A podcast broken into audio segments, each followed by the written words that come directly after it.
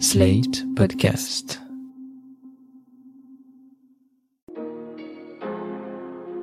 Bonjour et bienvenue dans Le Monde Devant Soi, le podcast d'actu international de Slate.fr. Je suis Christophe Caron et je suis en compagnie de Jean-Marie Colombani, directeur de la publication de Slate. Bonjour Jean-Marie. Bonjour Christophe. Et d'Alain Frachon, éditorialiste au Monde et spécialiste des questions internationales. Bonjour Alain. Bonjour Christophe. Souvenez-vous Alain, Jean-Marie, dans l'épisode précédent, nous nous demandions, comme beaucoup, quel coup d'éclat nous réservait Vladimir Poutine pour le 9 mai, jour de commémoration de la victoire sur les nazis. Eh bien, nous avons eu la réponse, il ne nous réservait rien. Nulle trace de triomphalisme dans le discours du président russe, ni dans le défilé sur la place rouge, juste la même rengaine répétée sur les provocations de l'Occident et la guerre contre les nazis. Non, en ce 9 mai, ce n'était pas du côté de Moscou qu'il fallait regarder, mais en direction de Strasbourg où Emmanuel Macron a prononcé un discours devant le Parlement européen à l'occasion de la journée de l'Europe et de la clôture de la conférence sur l'avenir de l'Europe. À quelques jours de la fin de la présidence française de l'UE, le Français a exposé sa vision de l'Union avec un discours pour le moins volontariste. Révision des traités, construction d'une communauté politique européenne, construction de nouveaux équilibres de sécurité et changement des modes de décision. Messieurs, vous avez tous les deux suivi ce discours. Comment l'avez-vous trouvé? Vous a-t-il surpris, Jean-Marie? C'est-à-dire qu'il est dans la continuité de l'engagement européen d'Emmanuel Macron. C'est un domaine sur lequel on ne peut pas lui contester cohérence et continuité. Donc euh, il est dans cette ligne-là. Après, si on regarde en effet dans le détail, moi, il y a toujours quelque chose qui me perturbe, c'est qu'à chaque fois qu'on rencontre des problèmes en France ou qu'on est français, on dit faut changer la Constitution. Et là, on dit il y a en effet des difficultés objectives, il y a des choses à améliorer, il y a des choses à faire progresser, il y a des choses à construire, notamment sur la défense. On dit faut changer les traités. Eh, mais pour changer les traités, il faut que les autres soient d'accord. Et les autres n'ont pas nécessairement la même culture. Parce que chez les autres, on commence d'abord par respecter la règle du jeu et à la faire fonctionner. Donc je pense que là, il donne. Mais là, je pense qu'on touche à un point où euh, c'est assez électoraliste de ce point de vue-là, je pense, euh, le propos d'Emmanuel Macron. Pourquoi? Parce que la plupart des autres partis dans le paysage politique français, soit ça abrite leur anti-européanisme en disant il faut changer les traités, soit sincèrement veulent modifier ceci ou cela. Alors ça ne veut pas dire qu'il y, il y a une part d'adresse à, la population française dans ce discours sur les traités. Toujours, bien sûr, toujours. Euh, il est en campagne là, il est en campagne législative et donc on peut pas s'abstraire de ça. Après, on, on, y reviendra, mais il y a une juste, il peut y avoir une justification à faire évoluer euh, certains certains aspects des traités, c'est sûr. Mais commençons déjà par nous assurer que les choses fonctionnent comme elles doivent fonctionner. Sur en revanche sur la, la communauté dite politique européenne, je pense que là c'est un réflexe très français. Ça avait été le réflexe de François Mitterrand quand s'était posé la question de l'élargissement de l'Union européenne aux pays nouvellement libérés, parce qu'il faut toujours rappeler que la chute du mur, c'est une libération et que l'accès à la démocratie représentative pour tous ces pays, c'était une conquête. Euh, et donc, euh, cela voulait adhérer à l'Union européenne. Historiquement, on ne voit pas comment on aurait pu repousser des gens dont on, dont on disait pendant les 50 ans qu'avait duré le, le, le, rideau de fer, dont on disait mais ils sont prisonniers, donc euh, venez à nous parce que la liberté est de notre côté. Donc euh, il y avait cet impératif historique, certes, mais François Mitterrand avait considéré que plutôt que d'élargir automatiquement, il eût mieux valu faire deux cercles. Un premier cercle, les fondateurs de l'Union et l'Union euh, européenne telle que telle qu'elle est dessinée, d'ailleurs telle qu'elle est dessinée aujourd'hui la zone euro, et autour, pour accueillir les nouveaux, une confédération. Et donc il avait vu cela comme ça. Il a été bloqué par Václav Havel, qui avait un immense prestige à ce moment-là et qui, qui, ne voulait pas de ce schéma, qui voulait l'adhésion tout de suite et surtout aussi par les États-Unis qui, eux, ont eu toujours tendance à confondre OTAN et Union européenne. Et donc, ils considéraient que les frontières des deux devaient se recouper et donc, il fallait accueillir dans l'OTAN et accueillir dans l'Union européenne. Et donc, François Mitterrand n'a pas pu aboutir. Voilà que Emmanuel Macron reprend cette idée au bénéfice de l'Ukraine, de la Géorgie, de la Moldavie, de tous ceux-là qui voudraient euh, se rapprocher de l'Union et qui veulent se rapprocher de l'Union européenne. Est-ce que ça aura plus de succès que François Mitterrand? Oui, je pense, parce que tout le monde a bien conscience que l'adhésion ipso facto de l'Ukraine, ça pose beaucoup. C'est un grand pays, l'Ukraine, ça pose quand même pas mal de, de problèmes. Donc euh, je pense qu'il aura peut-être davantage de chances de succès que François Mitterrand sur ce sujet, mais euh, je veux dire, on a bien vu tout de suite que un certain nombre de, des 27 étaient réticents aussi à cette perspective. Mais néanmoins, c'est une tentative euh, intéressante. Voilà comment j'ai reçu ce, ce, ces prises de position du président Macron. Avant de, rentrer dans le détail hein, des propositions du président français, votre avis sur ce discours, votre sentiment après ce discours, Alain?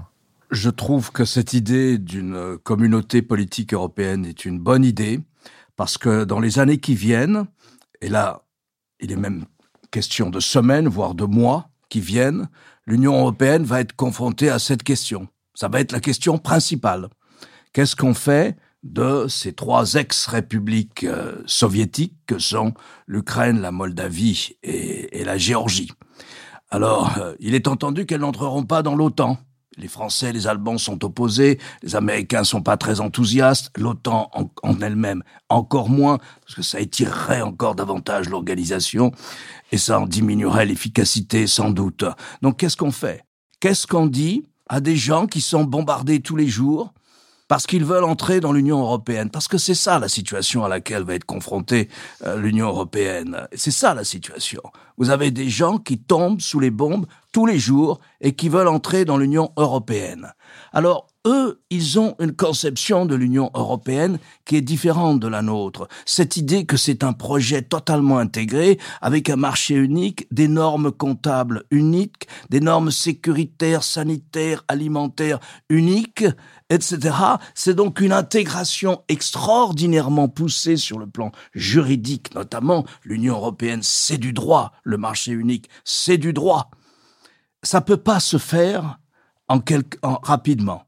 Ça peut pas se faire rapidement. Déjà, lorsque Madame la présidente de la Commission, Madame von der Leyen, a apporté à Kiev le dossier d'adhésion pour l'ouvrir, pour que les, pour qu'ils commencent à le remplir, les Ukrainiens, ce dossier, c'est 150 000 pages. En général, les États mettent plusieurs années à le remplir.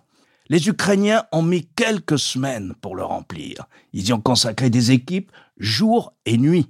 Parce qu'ils ont le sentiment que s'ils appartiennent à l'Union européenne, ils règlent une, une partie de la sécurité face à la Russie. La Russie n'attaque pas les pays de l'Union européenne. Il se trouve qu'ils sont dans l'OTAN aussi, donc ça aide. Mais après tout, il y a aussi une clause de sauvegarde sécuritaire au sein de l'Union européenne. On ne le sait pas assez dans les traités.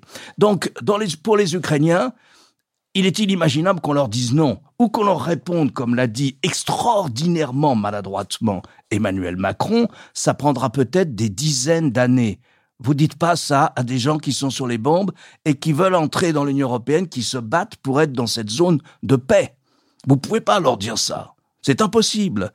Donc il faut leur dire, vous allez entrer dans l'Union européenne, ça sera cette communauté politique. C'est aussi ce que propose l'ancien Premier ministre italien Enrico Letta, et c'est ce que proposait François Mitterrand. Mais à l'époque, les États-Unis étaient contre, et surtout Václav Havel, qui était encore le président de la Tchécoslovaquie unie, et qui portait, qui avait cette aura, à juste titre d'ailleurs, de héros de la lutte contre l'Union soviétique, puisqu'il avait fait quatre ans de prison, où il attrapera quand même un cancer au poumon. Donc c'était pas rien, c'était pas rien Václav Havel je l'ai rencontré une fois, c'était un personnage avec un charisme, un charme, un humour formidable. Et donc, Havel est contre le discours de Mitterrand, il veut rentrer le plus vite possible dans l'Union européenne. Et pour lui, c'est rejoindre le monde occidental. C'est ça que ça veut dire aussi pour les Ukrainiens. C'est ça que souhaitent les Moldaves, qui vont probablement peut-être être attaqués par la Russie dans les semaines qui viennent. C'est ça qu'ils veulent. Ils sollicitent cette protection. Et donc, si cette communauté, l'appartenance à cette communauté politique peut euh, servir à quelque chose, il faut l'utiliser. On peut pas dire à ces gens, écoutez, l'Union européenne, c'est très compliqué, il faut dix ans de préparation. On avait dit aux Polonais, aux Hongrois et, euh, et à la Tchécoslovaquie à l'époque, ça prendra 20 ans. Ils l'ont fait en six ans. Donc voilà, ça prendra pas. Ils l'ont fait en six ans, mais on voit que ça pose quand même des problèmes par ailleurs. Donc je pense que c'est une bonne idée, qu'il fallait la formuler à ce moment-là, qu'il ne fallait surtout pas répondre aux Ukrainiens votre entrée, votre adhésion à l'Europe occidentale, l'Europe qui n'est pas menacée par la Russie prendra des dizaines d'années. C'était invraisemblablement maladroit de dire ça, mais je crois que l'idée est une bonne idée, et de toute façon, cette question va se poser à l'Union européenne, pas simplement ces pays-là, mais les pays des Balkans aussi. Ouais, son candidat sont dans le tuyau pour être candidat. Euh, le Monténégro, euh, l'Albanie, euh, voilà, tous les Balkans du Sud, la Serbie, où naturellement Chinois et Russes font de la propagande anti-Union européenne pour s'y installer à la place des Européens. Donc voilà la bataille stratégique qui va être celle de Bruxelles dans les années qui viennent. Sinon, dans les mois ou les semaines qui viennent si la Russie s'attaque à la Moldavie. Il pourrait s'attaquer à la Moldavie en passant par la Transnistrie, euh, qui est justement une région euh, où de nombreux séparatistes pro-russes sont, sont présents, région à cheval sur l'Ukraine et, et, la Moldavie. Euh, Jean-Marie, on parlait tout à l'heure de la volonté d'Emmanuel Macron de, de, de, réviser des traités en cours. À quoi il pense quand il parle de ces traités? Est-ce que c'est un gage qu'il donne par exemple à la gauche française à propos de la règle des 3%, des règles budgétaires? C'est quoi qu'il a en tête Oui, alors ça? probablement il a en tête tout cela. Simplement, il faut faire observer observer que, et c'est là qui est le, le paradoxe, euh, ces choses-là avancent. Par exemple, sur les 3%, la dis les discussions avancent parce que personne n'imagine y revenir ipso facto. Ils ont été abandonnés après le Covid. Hein. Ils ont été abandonnés après le Covid, comme c'était prévu par les traités, petite parenthèse. Et donc, euh, et, et, donc euh, pour y revenir, ce qui est envisagé par la Commission européenne, la Commission européenne proposant au chef d'État et de gouvernement, c'est pas elle qui décide en quoi que ce soit.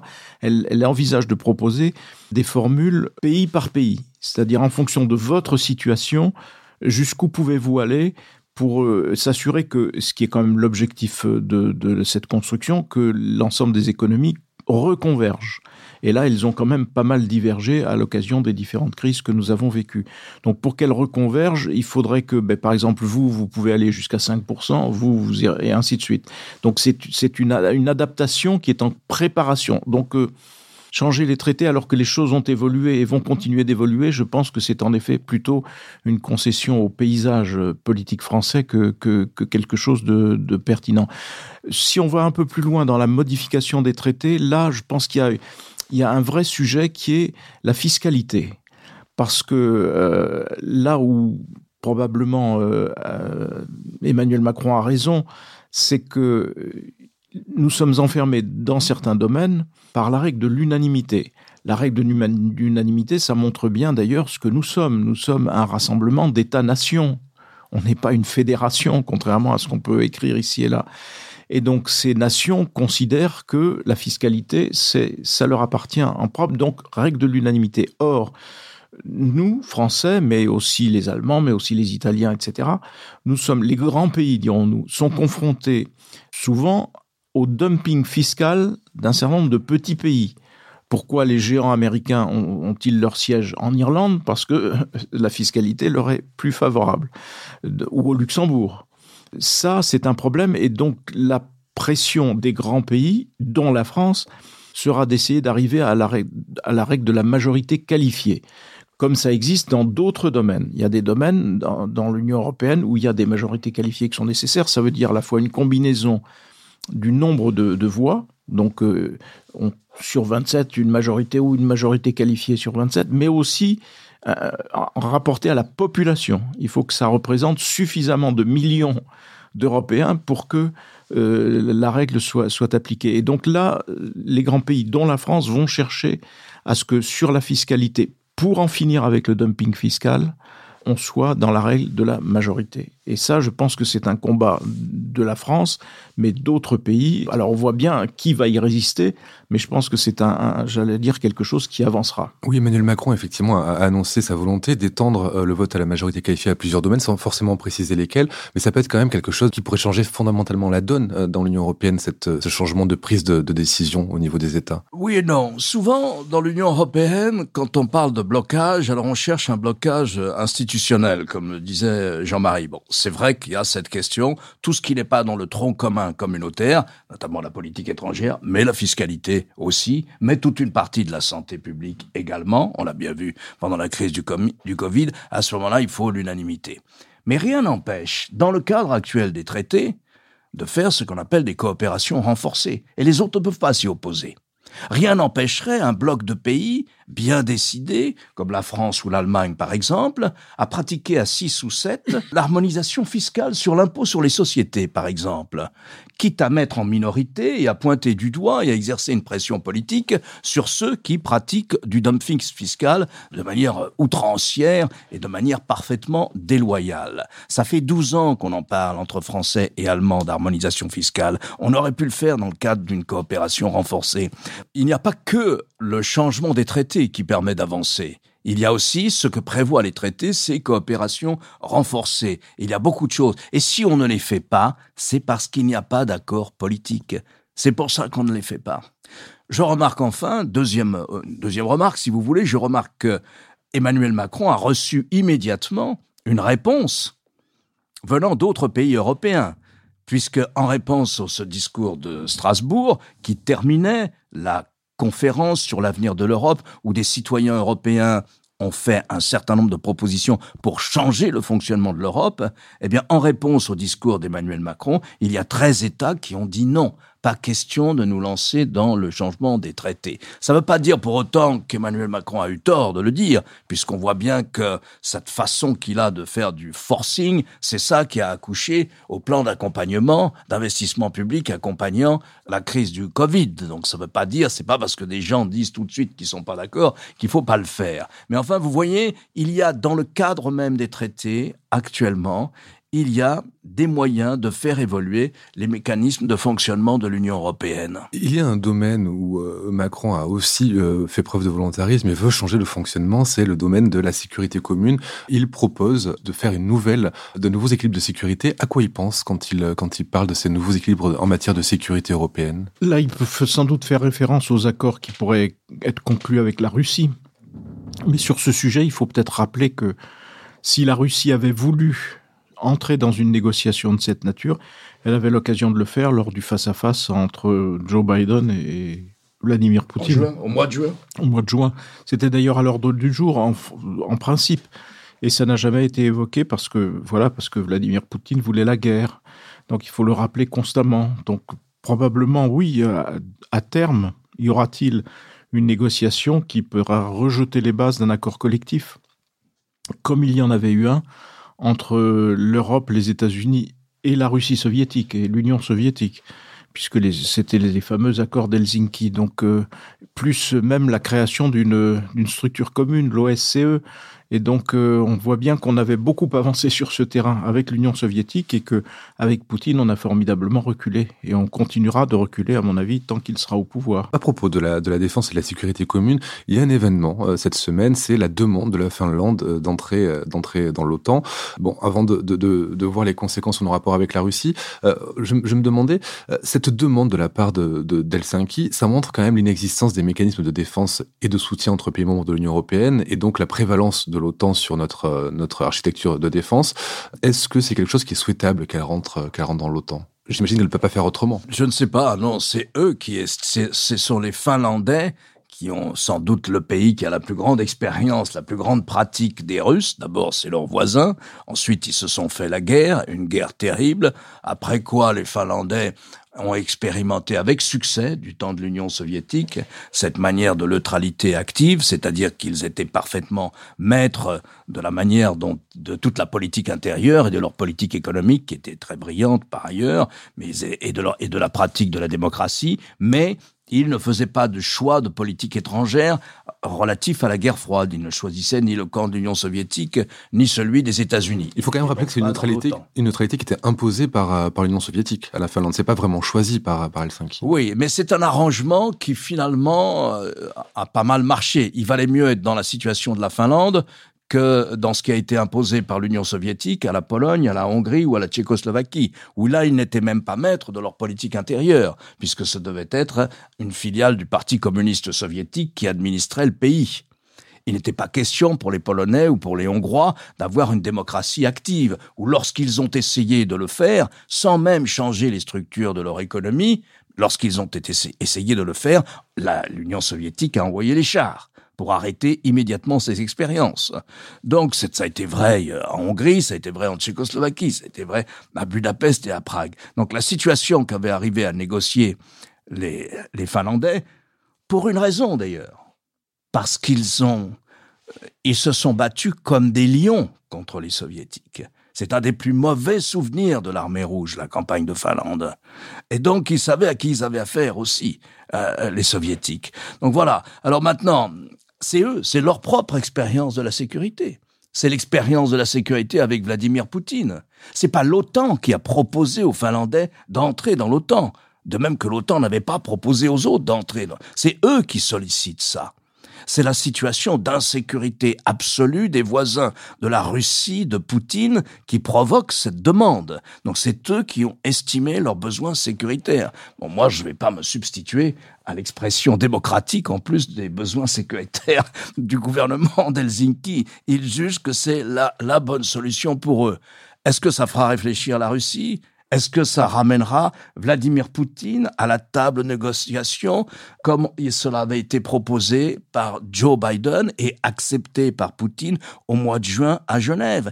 À ce moment-là, plusieurs canaux de négociation étaient possibles. Un à Genève, un autre dans le cadre de cette organisation créée lors des accords d'Helsinki passés entre le bloc occidental et l'Union soviétique en 1975, dont parlait Jean-Marie tout à l'heure, avec cette organisation qui existe toujours, l'OSCE, qui pouvait aussi accueillir cette double négociation, une qui concernait la sécurité en Europe et une autre qui concernait la sécurité dans le cyberespace. Et puis, à peine la négociation n'avait pas même commencé, que dès l'hiver, dès le mois de décembre, Poutine met sur la table un ultimatum, où vous acceptez mes conditions ou c'est la guerre, pas de négociation ça a été la guerre. Peut-être la voulait-il, cette guerre? En avait-il besoin? Pour des raisons intérieures, liées à sa baisse de popularité à ce moment-là, ponctuellement, dans la population. Donc voilà, euh, il s'est trompé, c'est une erreur qui, qui sème la mort, le malheur et la destruction dans des proportions invraisemblables. Je voyais cette statistique qu'en quatre semaines, il est tombé, euh, je crois, 1500 missiles, je ne parle pas des roquettes, mais 1500 fusées, 1500 missiles sur l'Ukraine. Bon, vous, connaissez le tableau euh, qui résulte de l'agression russe contre contre l'Ukraine, cette dévastation. Voilà, donc les Finlandais ont estimé que dans cette situation, est-ce que ça incitera Poutine à bouger? C'est possible. Les Suédois vont sans doute les suivre. Ça vous montre aussi le désastre stratégique que Poutine provoque pour son propre pays. Voilà où on en est. On n'en sait pas plus sur les intentions des Russes. Ils ont dit qu'il y aurait une réponse militaire à l'entrée de la Finlande, une réponse forte, politique et militaire à l'entrée de la Finlande dans l'OTAN et de la Suède dans l'OTAN si la Suède décide de suivre Helsinki. Nous verrons bien. il faut toujours se rappeler aussi que on est, on sort, enfin, on était dans une période où, rappelez-vous, euh, Alain, euh, ces épisodes de sous-marins russes euh, qui patrouillait euh, au large des côtes de la Suède avec euh, des tas d'intimidation, soit par les airs, soit par de façon sous-marine, qui montraient une sorte de politique d'intimidation vis-à-vis de la Finlande et surtout vis-à-vis de la Suède. Donc euh, c'était pas une manifestation euh, destinée à décourager la Suède de, demander son adhésion à l'OTAN. Au contraire, c'est plutôt quelque chose qui leur signifie vous êtes menacés. Donc euh, eux, ils se disent comment va-t-on, comment vais-je me protéger? J'avais toujours été frappé par il faut toujours faire confiance aux, artistes par les écrits d'Emmanuel Carrère, qui revenant de Russie avait fait un, un article assez long en disant ils ont envie de la guerre. Il, avait, il avait perçu une avant, avant même que tout cela se déclenche, hein, avant même qu'on porte ce voilà qu'arrive cette catastrophe. On sent que ce pays est, est, dressé et poussé à la guerre. Alors il y avait à la fois la militarisation d'une bonne partie de la jeunesse, mais il y avait aussi l'esprit public et la propagande qui déjà commençaient à s'installer. Et il était revenu en écrivant noir sur blanc. Voilà, j'ai senti un désir de guerre.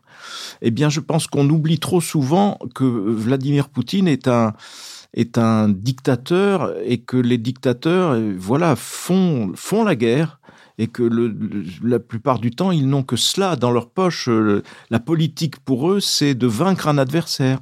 Être un grand russe digne de l'histoire, pour Vladimir Poutine, c'est sans doute d'empêcher de, l'Ukraine d'être l'Ukraine et de pouvoir se prévaloir d'avoir soumis l'Ukraine. Donc on est là dans des cadres, des modes de pensée qui ramènent à bien avant euh, l'Empire soviétique, qui d'une certaine façon avait, lui, au contraire, intégré un certain nombre de, de normes, j'allais dire, internationales, qui, après tout, avaient été bâties ensemble en 1945. Poutine nous ramène vraiment à des temps ou à des temps très anciens, au temps du tsarisme, au temps, ou alors au 19e carrément, siècle. et carrément, il emprunte au, 20e siècle le, le, voilà l'attitude des dictateurs qui ont cherché la guerre, soit par l'expansion coloniale comme Mussolini, soit par l'expansion en Europe comme Hitler. Mais je veux dire, c'est de cela qu'il s'agit. Donc, euh, je pense qu'il faut, il faut bien avoir conscience de qui on a en face de soi tant que les Russes garderont Poutine à leur tête. Reste quand même la question de la défaite et pour le peuple russe et de l'humiliation qui pourrait être subie par Poutine et par la Russie, Oui, la mais réaction alors- qui en résultera. Oui, mais alors ce- cette phrase de- d'Emmanuel Macron, je ne la comprends pas. Ou plus, euh, lorsqu'il dit attention, il faudra faire attention à ne pas humilier la Russie. Alors euh, oui, on peut se dire, il faut faire attention parce que, euh, comme il le, comme le dit Emmanuel Macron, il y aura un après la guerre. Et donc l'après-guerre, il faut être euh, capable de discuter, j'allais dire, d'égal à égal si on veut construire un, mécanisme euh, collectif et stable. D'accord. Mais aujourd'hui, de nous dire faudra faire attention à ne pas humilier la Russie. Mais, mais est-ce que les Ukrainiens qui sont piétinés, massacrés, ne sont pas humiliés davantage que toute autre chose? Est-ce que notre objectif, ça n'est pas simplement de dire respectons les, les, les, la volonté des Ukrainiens qui veulent récupérer leur territoire, qui veulent se libérer d'une force d'occupation et qui veulent retrouver leur intégrité? C'est c'est cela que l'on doit appuyer. Et c'est non pas l'idée que, oh là là, attention, faudrait pas qu'ils aillent trop loin, et pas, parce qu'il faudrait pas humilier Poutine. Mais de, quoi parle-t-on? Ça, c'est un propos ahurissant pour moi, en tout cas maintenant. Alors je sais bien qu'il y a en France le souvenir du traité de Versailles, que le traité de Versailles est censé avoir été sous l'influence de Clémenceau, quelque chose de beaucoup trop dur pour l'Allemagne, qui que quoi, etc. Peut-être y a-t-il cela de- derrière la tête d'Emmanuel Macron, et donc de ne pas porter cette éventuelle future responsabilité dans les temps qui viennent. Sauf que ici et maintenant, il y a des gens qui sont massacrés. Qu'est-ce qu'on va chercher à ne pas humilier celui qui les massacre?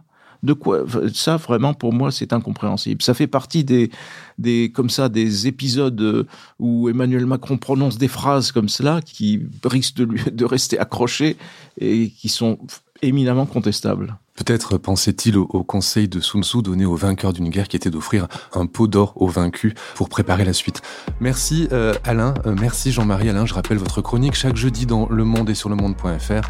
Jean-Marie, je rappelle quant à vous votre participation le jeudi aussi à l'émission politique sur France 24. Merci messieurs et à la semaine prochaine.